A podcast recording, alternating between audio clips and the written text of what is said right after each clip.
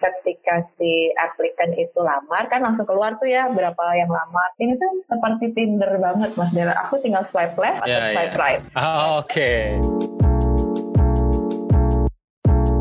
Welcome to HR Night Talks, a place to discuss and talk about people and human resources.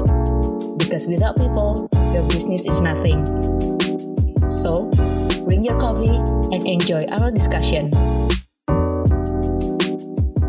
Selamat malam buat teman-teman semua yang hadir di HR Night Talk series ke-8 ini. Bersama dengan Pemirna nanti kita akan diskusi mengenai talent acquisition nowadays. Wah, Waduh, berat banget. berat banget bahasanya ya. Jadi talent acquisition yang kekinian atau talent acquisition di AKB.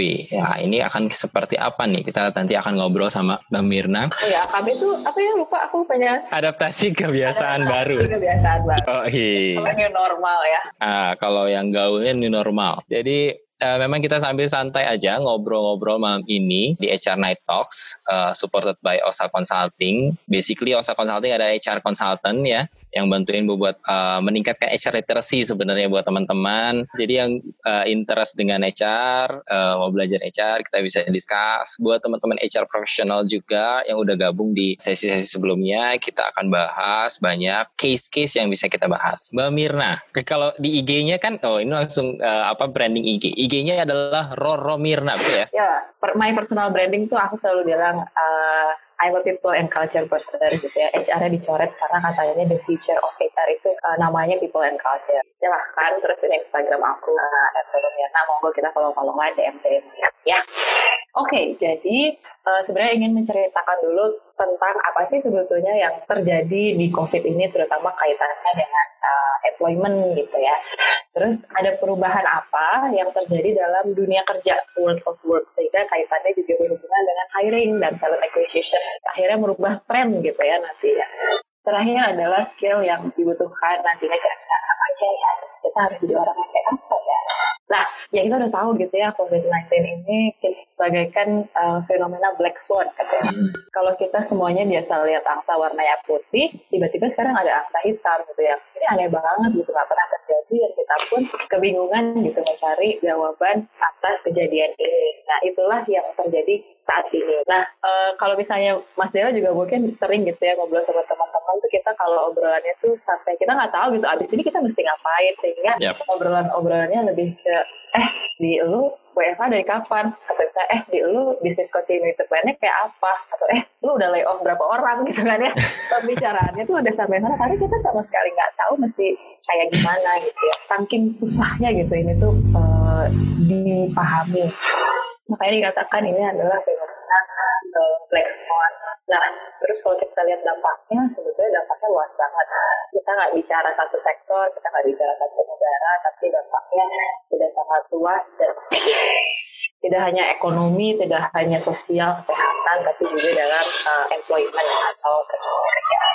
Kebetulan aku adalah basically dari startup gitu ya, jadi uh, pengen ceritanya dari visi startup. Nanti kalau misalnya ada pandangan lain dari bisnis lain gitu ya, monggo ya silakan. Kalau kita lihat nih, kata data.co.id, dia bilang ternyata si COVID-19 ini sangat menghantam. Bahkan hampir 500 startup terdampak. Dan hampir merumahkan sebanyak 64 ribu karyawan dari mulai 11 Maret sampai 8 Juni. Sektor-sektor usahanya dari mulai transportasi, kemudian travel, retail, dan lain-lain. Itu dari skala global. Gimana dengan di Indonesia? Nah, di Indonesia startupnya juga kena. Dan ternyata beberapa unicorn kebanggaan Indonesia kena. Malu kaget ya, maksudnya kaget juga gitu pas beberapa minggu lalu apa hari lalu gitu ya. Gojek mengumumkan juga bahwa dia terpaksa harus melakukan layoff. Kemudian mungkin yang paling awal kita juga tahu banget gitu ya bisnis yang terkena dampak duluan adalah Traveloka sehingga dia juga harus melakukan layoff hampir 10% dari total karyawan. Dan yang paling uh, terdampak menurutku adalah Airy Rooms. Dulu pernah ikutan webinar uh, yang ngomong itu adalah CEO-nya Red Doors. Tapi ini awal April terus dia bilang I am experiencing zero revenue right now. Itu pertengahan April. Terus tapi waktu itu bahasannya adalah lebih ke layoff atau enggak gitu ya. Tapi waktu itu Hmm. dia masih masih uh, optimis gitu ya bahwa Skip gitu ya. kita paling cuma potong gaji gitu. Tapi mungkin sekarang udah beda lagi. Terus ini data juga dari berita bahwa katanya di Indonesia sampai tanggal 12 Juni ada 3 juta orang yang terkena PHK. Kalau teman-teman pernah dengar phrase ini, in every crisis there always a silver lining. Kenapa? Pernah dengar ya? Jadi kalau kita lihat awan-awan yang gelap gitu ya, kalau lagi berawan, kita tuh pasti melihat satu cahaya yang menyerbak warna putih gitu. Jadi intinya dalam setiap keterpurukan tuh pasti selalu ada positifnya. Di tengah banyak orang yang lay off, ternyata banyak industri yang malah maju gitu ya. Apa aja coba Makanan, makanan, buat apalagi obat-obatan for sure, healthcare. banyak ya. Kalau di sini beritanya salah satunya adalah Nintendo. Ya, semua orang main game. Terus ada juga sport equipment. Terus yang lain-lainnya ya pasti health supplies dan eh, masker. Kemudian. Jadi kalau kita bahas sebenarnya dari sisi eh, sektor usaha tuh sebetulnya masih ada yang bertumbuh gitu ya. Sebetulnya aku ingin menumbuhkan satu eh, sikap positif gitu. Eh, yang mungkin sekarang lagi jadi eh, job seeker juga gitu ya. Waduh gimana nih saya lulus tahun 2020 kemudian tiba-tiba saya wisuda aja enggak, saya sidang aja online gitu ya. Terus tiba-tiba eh, sekarang saya harus cari kerja dan semua semua perusahaan layoff gitu ya. What should I do? Coba pikirkan tentang hal-hal yang positif dulu. Ini adalah sektor-sektor usaha yang ternyata masih tumbuh. Nah, dari yang tadinya kita belanja offline terus, sekarang semua online terus. Sekarang ngacung deh, tulis ya, ngacung siapa di sini yang setiap hari nungguin eh, suara teriakan dari luar teriak paket beli apa sih gitu ya. Kalau dulu saya tuh kalau beli online tuh misalnya buku, gitu, terus baju, mainan anak. Jarang lah saya tuh beli uh, hal-hal yang sifatnya fresh. Daging, sayur, buah tuh masih ke supermarket. Tapi sekarang enggak ya. Orang-orang tuh udah mulai shifting juga. Beli barang-barang perishable juga lewat online. Makanya shipping and delivery meningkat. Ada cerita bahwa dari Amazon hiring lebih dari 100 ribu orang lagi di tengah pandemi ini. Jadi jangan khawatir gitu ya. Terus tadi aku bilang juga tentang groceries, grocery store. Terus uh, apa lagi ya? Yang sekarang kita lakukan tuh ngapain ya? Lagi webinar tuh kita intinya mau ngapain ya? Objektifnya apa? Cuma temu Learning, ya. kangen atau ngobrol-ngobrol atau gaining something gitu kan? Knowledge dan. Makanya muncullah banyak online learning company. Kemarin juga ruang guru kayaknya banyak banget sih. Gila, aduh. Karena kita banyak online learning, akhirnya timbullah juga communication companies. Kayak misalnya Zoom. Zoom juga bilang katanya dia setiap pekan itu ada 200 juta uh, active users. Wow, gitu ya, luar biasa banget. Nah, oleh karena itu teman-teman janganlah khawatir bahwa ternyata hiring is still going on. Karena hiring still going on, pasti kita juga perlu antisipasi karena sekarang kita sudah melalui suatu perubahan lah menurutku. Perubahannya apa aja sih? Ada the move from in-person to virtual, the impact of remote work, kemudian the rise of contingent and distributed workers, the increasing impact of technology, and reimagining of business model. Kita dulu kalau misalnya mau ketemu temen enak gitu ya langsung ketemu di kafe, tatap muka, langsung in person gitu ya. Bisa cipika-cipiki, bisa salam kalau sekarang enggak, kita sudah terbatas. Semuanya sudah shifting ke virtual, mulai dari aktivitas sehari-hari atau yang sifatnya menunjang eh, pekerjaan ataupun kuliah gitu itu semuanya going virtual.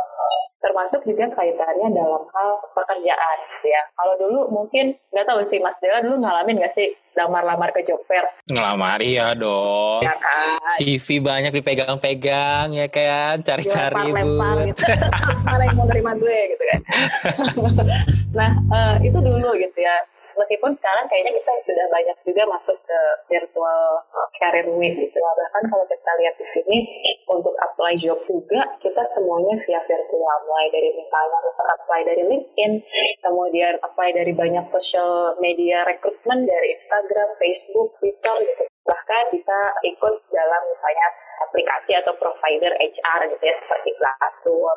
Kalau pakai Glassdoor ketahuan loh salary-nya kok besar dari Glassdoor. Sudah ada ya review-reviewnya. Terus intinya sekarang bahkan dalam proses hiring pun kita interview pun harus virtual. Ya awalnya kita bisa lihat langsung orangnya, cara dia mengungkapkan bahasa tubuh, ekspresif semuanya kelihatan. Kalau sekarang kita cuma bisa lihat dari layar. Terus yang menarik adalah sekarang rekrutmen itu pengemasannya tuh gak plastik lah. Ini salah satu yang dibuat oleh uh, temanku. Dia itu di kantor. Dia tuh kayak bikin speed dating. Speed dating antara si employer atau si mencari kerja, eh pemberi kerja ya. Kandidat. Nah di situ kita bisa ketemu, ngobrol dan langsung bisa match atau enggak. Kalau misalnya di sini ada yang job seeker, harus pintar-pintar cari model-model yang kayak gini nih. Ini ini menarik banget sih menurutku. Kemudian remote working ya, dan ini menurutku bukan hal yang menjadi satu kali waktu nanti akan ada opsi untuk bekerja dari rumah. Nah, awalnya pasti ada perdebatan kan ya, oh saya nggak bisa nih kerja dari rumah, orang tua rata saya ada di kantor gitu ya, internet ada di kantor. Di Halopina tuh kalau kita bikin survei, saya kesepian di rumah teh. Aku butuh teman, aku, aku butuh teman gitu ya. Iya, karena masih pada muda-muda kan, jadi masih ngekos sendiri gitu. Terus ternyata work from home itu banyak benefitnya gitu. Bahkan di sini aku lihat di surveinya, orang berpikir bahwa dengan adanya remote working, kita bisa lebih fleksibel untuk mengatur waktu. Tapi untuk si employer atau si HR-nya atau si perusahaannya kita juga harus mikir gimana nih caranya kita bisa mengawasi, kontrol dan monitoring kan. Akhirnya kita harus ngecek sebenarnya productivity-nya seperti apa. Tapi pas dicek lagi sebenarnya dengan work from home atau remote working ini productivity itu tidak jadi turun, bahkan malah naik karena dia merasa bisa fleksibel, dia bisa ngatur waktu. Awalnya kalau berangkat kerja harus jam 6 pagi, udah siap-siap dari jam 5 pagi, nyetir di Jakarta sampai di kantor jam 8 pas gitu ya. Sekarang tuh dia sudah punya uh, waktu untuk uh, mobilisasi ke kantor, jadi less commuting banget. Dan ini akhirnya ini akan menjadi tren. Ya. Dan buat HR pun harus mulai memikirkan infrastruktur untuk remote working, mulai dari interview onboarding. Jadi kurang lebih impact remote working seperti ini. Nah, terus ini nih yang menarik, the rise of gig workers. Apa sih gig workers? Gig workers tuh more or less seperti freelancer, part-timer, contractor work, dan kerjanya tuh kayak cuman sekali waktu atau basis on kontrak lah, kurang lebih gitu ya. Dan sekarang tuh sebenarnya menurutku jadi freelancer itu menarik loh. Jadi selebgram itu bukan freelancer ya. jadi influencer. Awalnya freelancer ya, lama-lama jadi main. Itu enak banget Mas Dela dan teman-temanku ada nggak sih pajak buat selebgram? So far belum. Cus, jadi selebgram, enak banget. nah, uh, tapi ya itu kan pinter-pinternya kita gitu ya, maksudnya sebagai freelancer ngaturin project-project mana yang kita ambil dan gimana caranya supaya kita tetap dapat project ya nggak? Karena kalau freelancer kan pendapatan kita tuh nggak tentu. Nah, tapi kita juga harus berpikir bahwa kita tuh udah masuk ke zaman yang seperti ini loh, jangan selalu pengen hanya pengen jadi FTI, karena freelancer itu juga hal yang menarik. Freelancer di Jakarta bayarannya adalah 13 dolar per jam. Aku uh, resign aja gitu Oke, okay. terus uh, teknologi gitu ya. Teknologi itu sekarang enak banget dari sisi HR ataupun dari sisi uh, candidate. Apa sih applicant tracking system ini tuh seperti sistem yang membuat kita bisa seleksi screening sama matching candidates based on resume yang dikirim atau CV yang dikirim. Jadi kita HR udah masukin keyword-keyword yang kita butuhkan nanti hmm. dari ATS-nya langsung uh, screening dan keluarlah kira-kira candidates yang cocok dan enggak. Kurang lebih bentuknya kayak jadi ATS findings-nya kayak gini, recruiter findings-nya kayak gini, stimulation nah ini tuh kayaknya sekarang udah banyak sih. Nah, gimana sih kalau misalnya kita mau masukin uh, apa aplikasi via ATS ini ya sebenarnya sama aja kayak kita lamar ke LinkedIn. Hanya nanti yang seleksi adalah si mesin, bukan HR-nya.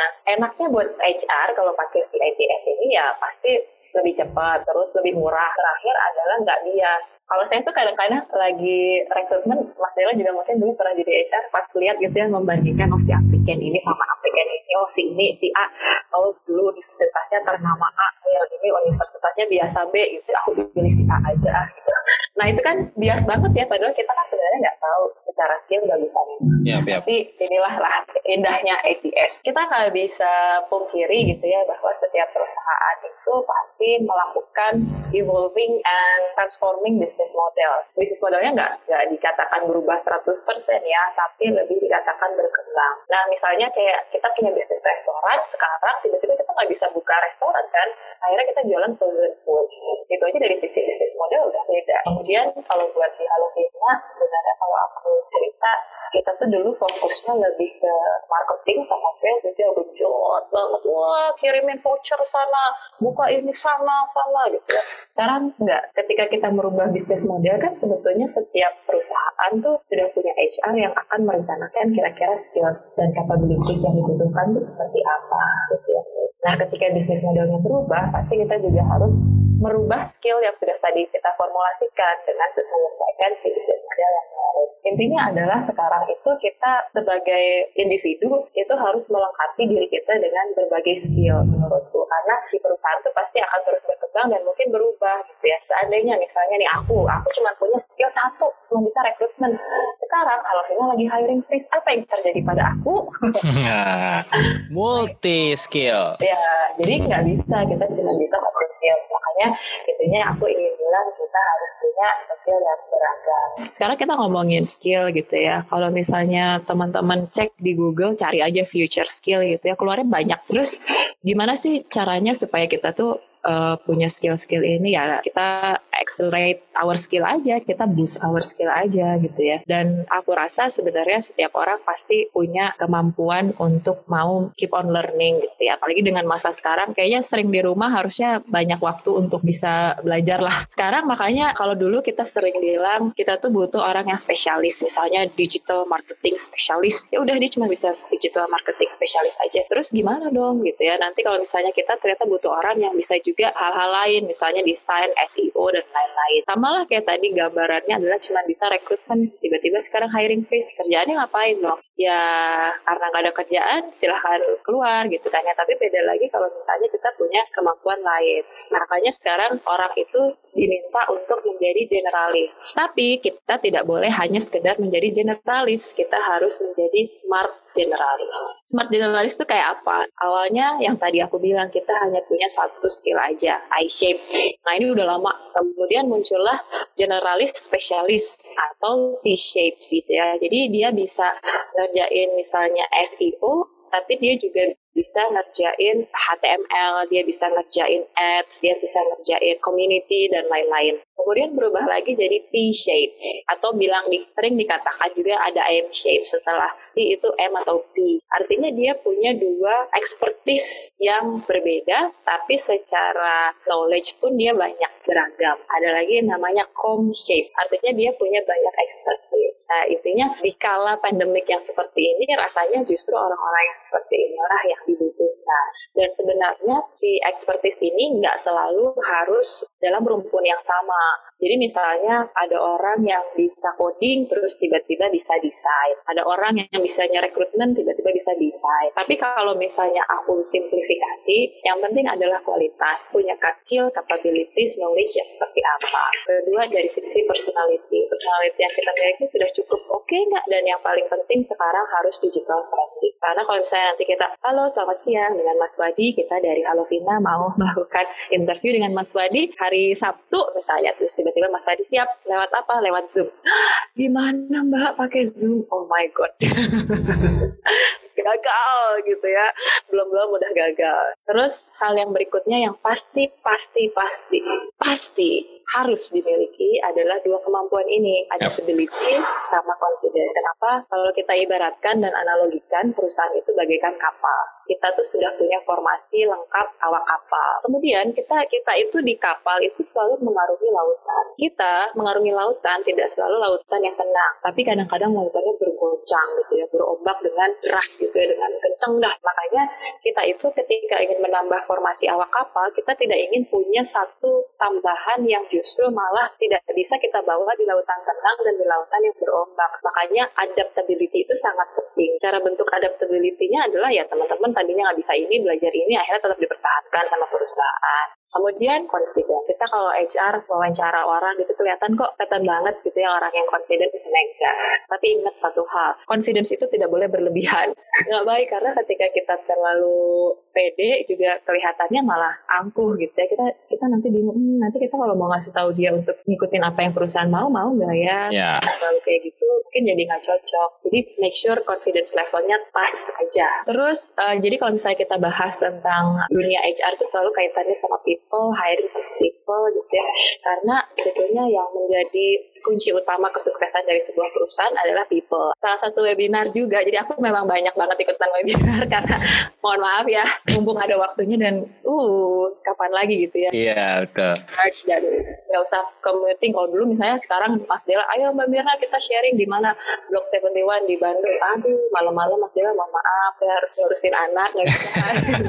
uh, webinar yang tadi aku ikutin yang bicara adalah Dave Ulrich, Bapak HR sedunia. Dia bilang harus sekarang playing the center stage of the company. Ketika kita bilang perusahaan itu, apakah value-nya perusahaan itu lebih ke produk, lebih ke service, lebih ke culture, lebih ke kantornya, itu semua bisa di copy, itu semua bisa ditiru. Tapi ada satu hal yang nggak bisa ditiru oleh perusahaan lain adalah its people. Makanya you don't build a business, you build a people, dan people build a business. Great, Mbak Mirna, thank you for sharingnya bicara tentang talent acquisition nowadays dari beberapa hal dari mulai uh, going to virtual everything gitu kan. Kemudian remote working ya kemarin juga memang WFH nih bisa jadi tren karena memang efektivitas juga terjadi sebenarnya. Lalu freelancer para freelancer ini uh, youtuber makin banyak berkembang juga sepertinya gitu.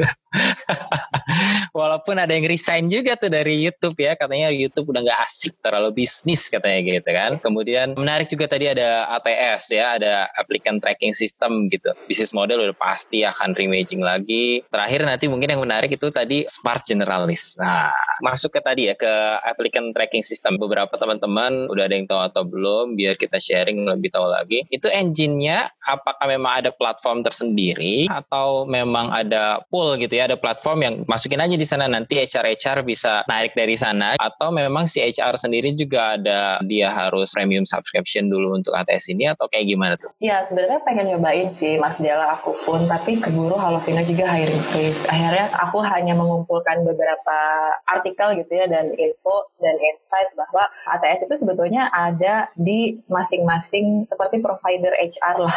Kayak Kaliber tuh udah pakai misalnya. Ah. Kemudian Urban Hire kalau teman-teman tahu itu Urban Hire udah pakai. Jadi sebenarnya ketika teman-teman mungkin gitu ya lamar atau apply job via LinkedIn terus via Caliber atau apa pun platformnya jangan-jangan itu sebenarnya sudah masuk ke ATS. Nah, ATS itu kan sebetulnya menjadi salah satu service yang diberikan si provider HR itu untuk si perusahaan. Nah, si perusahaannya tinggal memilih apakah dia mau mengambil service ATS itu atau enggak. Kebetulan kemarin tuh di Halovina aku juga pakai provider sejenis seperti inilah. Aha. Tapi waktu itu kayaknya sih nggak pakai paket yang ada ATS-nya gitu ya. Tapi menariknya yang memudahkan adalah ketika si applicant itu lamar kan langsung keluar tuh ya berapa yang lamar. Ini tuh seperti Tinder banget Mas Dela. Aku tinggal swipe left atau yeah, swipe yeah. right. Oh, Oke. Okay. Swipe right. Cuman ini mungkin nggak tahu ya di sini ada yang pada di psikolog atau apa gitu ya. Banyak banget orang yang related dengan tools itu kan bicara tentang reliabilitas. Sejauh mana sebenarnya ATS ini bisa ya errornya gitu ya berapa berapa persen lah gitu ketika kita swipe left eh sebenarnya dia oke okay, gitu so far sebenarnya ini praktikal yang udah proven ya sebenarnya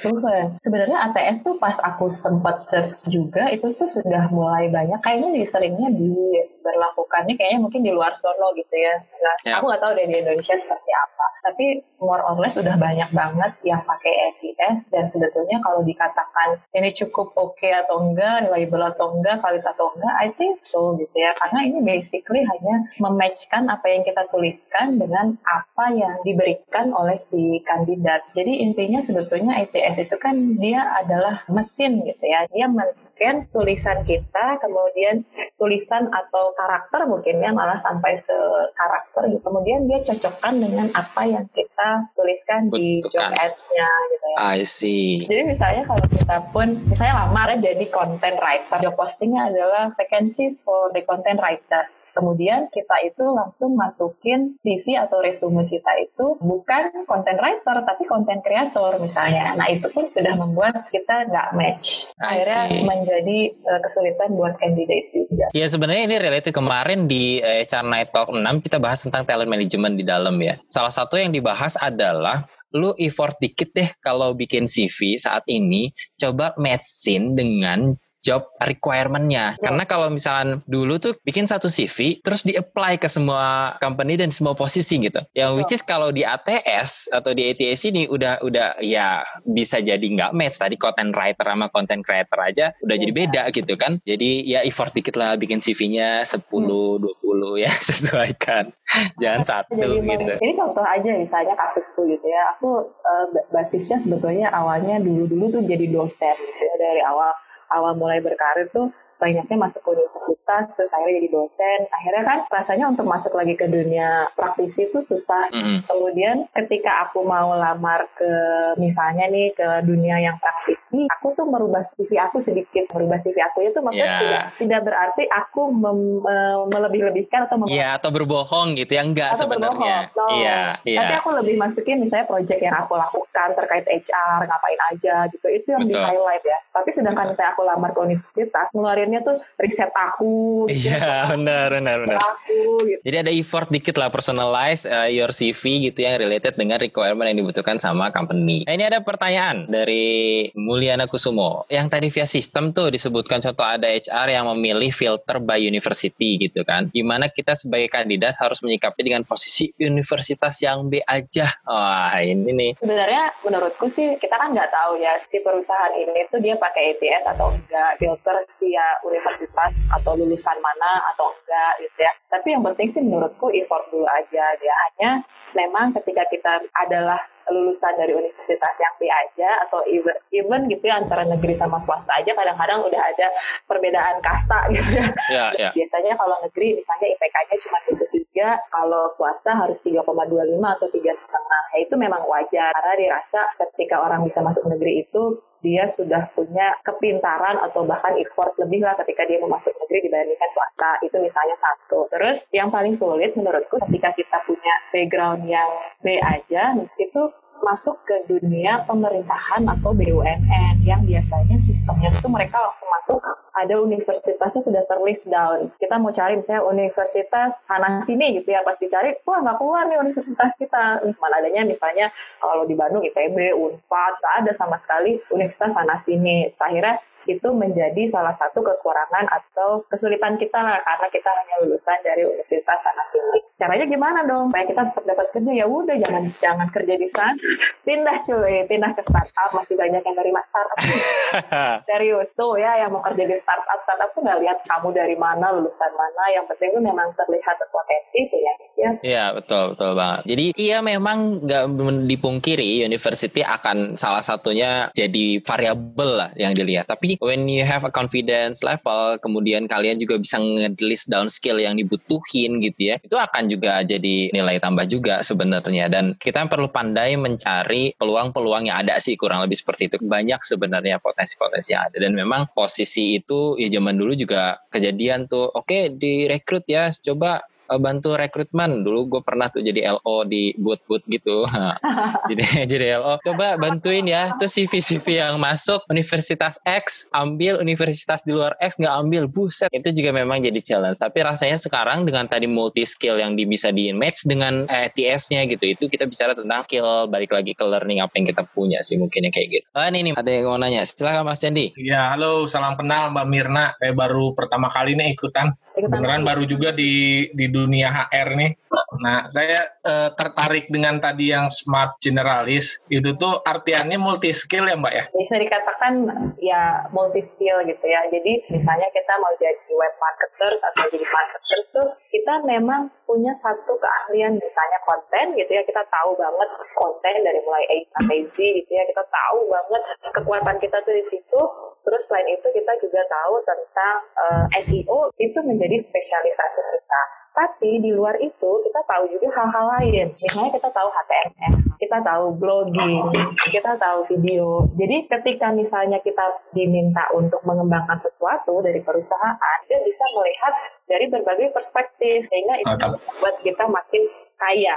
Okay. Tapi artiannya berarti masih hanya sebagai expert, cuman expert yang punya pandangan dari sisi yang lain gitu gitu bukan? Ya, ya, ya. Secara oh, jadi tetap tetap seorang spesialis gitu ya? Ya, ada spesialisnya, but, but, but you have the other other knowledge. Ada expertise. Other expertise. Ya, ini kayaknya nyambung nih, Mas Mas Wadi juga kayaknya uh, komen nih. Halo Mirna, halo Mbak Hai, Mas Dela.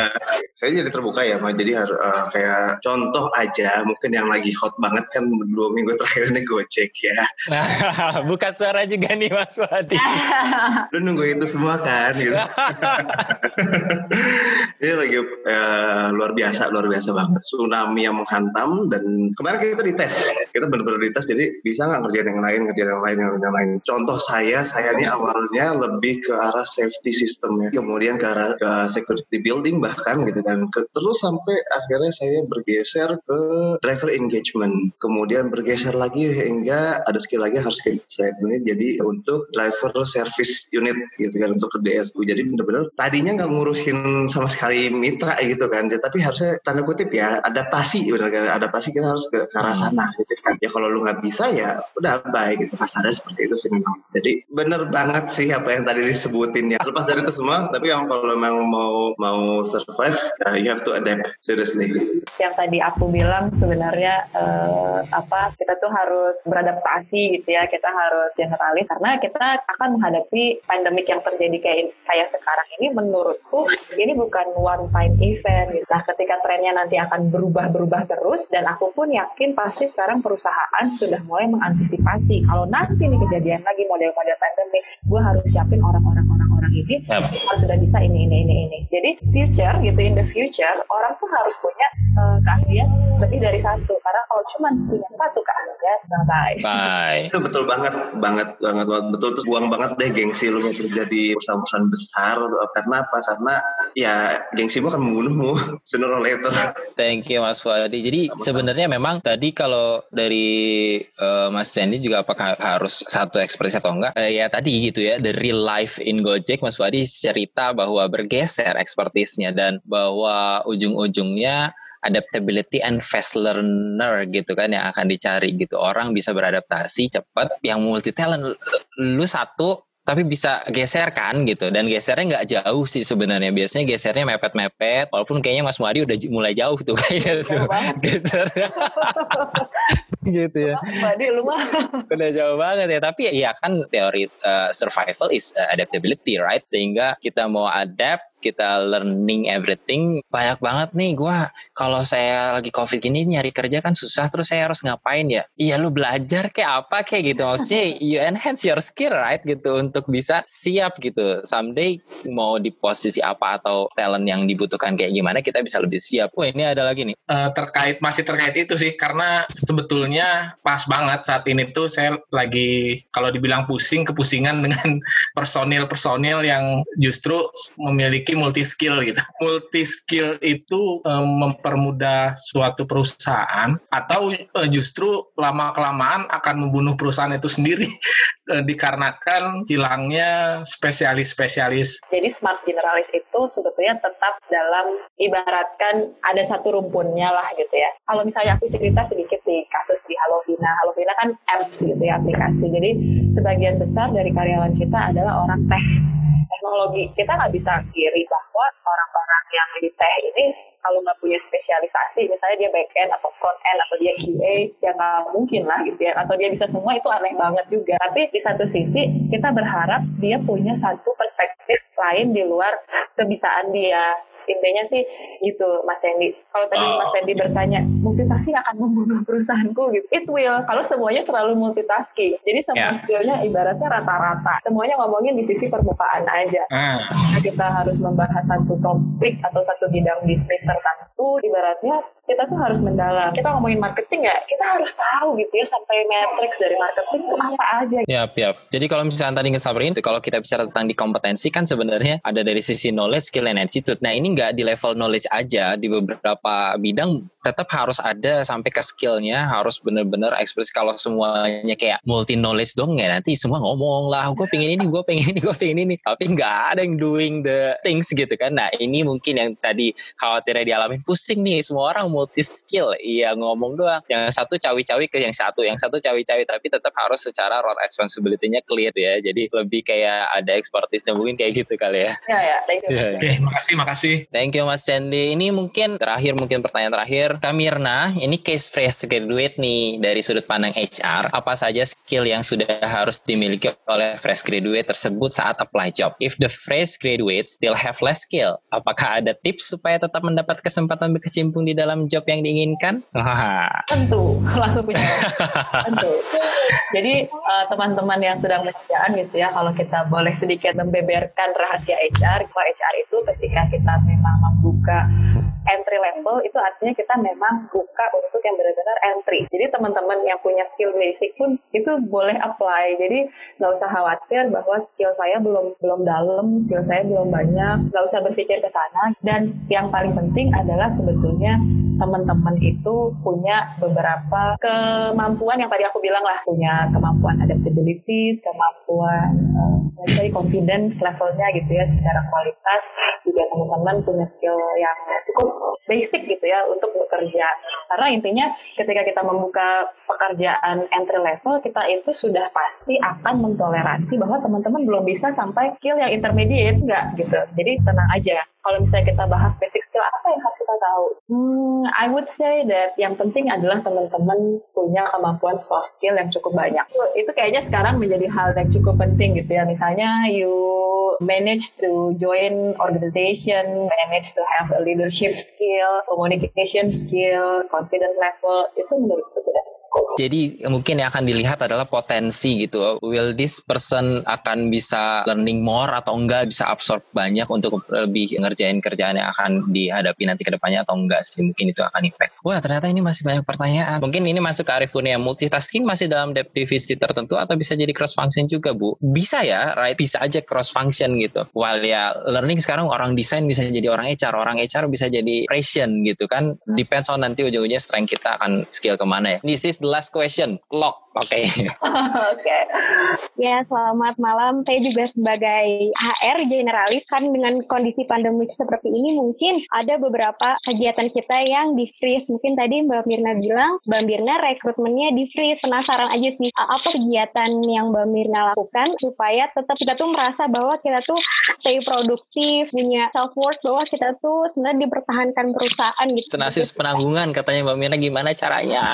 generalis nih HR generalis. Mbak Dita, aku tuh di Halovina one man show. Jadi kerjaan bukan hanya sekedar rekrutmen, jadi masih banyak kerjaan yang lain sebenarnya. Tapi di sela-sela itu sekarang aku lagi membangun karir online, makanya diajakin Mas Dela manggung oh, um, sebenarnya Halovina itu juga baru pertama kali punya HR sekarang. Jadi sebetulnya kerjaanku banyak banget karena aku harus bikin fondasi dan infrastruktur untuk HR-nya sendiri. Awalnya kita nggak punya form untuk rekrutmen, jadi ada. Tadinya kita nggak punya culture, jadi ada. Tadinya kita punya struktur strategi dia ada. Jadi kerjaanku more or less sekarang lebih ke struktur bikin policy. Terakhir yang aku kerjain adalah kita bikin policy untuk flexi workspace. Nah kurang lebih itu. Tapi kalau uh, aku sempat ngobrol-ngobrol juga sama orang-orang HR lainnya, ada beberapa orang yang justru tadinya recruiter, purely recruiter, dia nggak jadi hanya sekedar recruiter, tapi dia jadi sales. Nah karena dia sudah biasa jualan, akhirnya dia diminta untuk shifting jualan sales ad. Jadi sekarang dia jualan produk. Tadinya dia jualan perusahaan, sekarang dia jual produk. Nah itu pun kalau misalnya dari Mbak Dita pun masih bisa bantu perusahaan untuk ke sana, ya itu boleh aja, kenapa enggak. Kita bahkan punya satu nulis tambahan, gue bisa sales ad, gue bisa sales produk. I see, great. Ini juga ada tambahan mungkin dari Jason, saya setuju banget tadi mau namanya juga more generalis, more change. Jadi sebenarnya ketika Mbak Dita mungkin sekarang kan di HR generalis, semakin generalis tuh uh, ranahnya masih makin bisa lebar gitu. Kalau mengutip dari Dave Ulrich juga dia bilang, kalau dari sisi konteks HR, tidak ada yang berubah dari COVID-19 ini. Hanya how to-nya saja yang berubah gitu. Which is HR tuh apa sih concernnya kata Dave Ulrich, dia bilang adalah kita giving added value for others dan for organization. Nah, Mbak Dita di posisi generalis, mainannya banyak sebenarnya kan gitu. Mau ngomongin talent, mau ngomongin recruitment, mau ngomongin organization design, mau ngomongin salary structure, apa pun itu. Nah, dengan tadi mungkin ComShape itu give added value for your company also dengan ranah yang ada di Mbak Dita atau even uh, move your expertise kan mulai belajar expertise lain pasti akan kepake. Nah, lebih ke arah sana mungkin ya. Oke, makasih Kak. Oke, okay, thank you ya buat teman-teman. Thank you Mbak Mirna atas waktunya. Selamat istirahat. Nanti sampai bertemu lagi di HR Night Talk selanjutnya. Bye-bye. Bye, thank you. Podcast is provided by OSA Consulting Indonesia.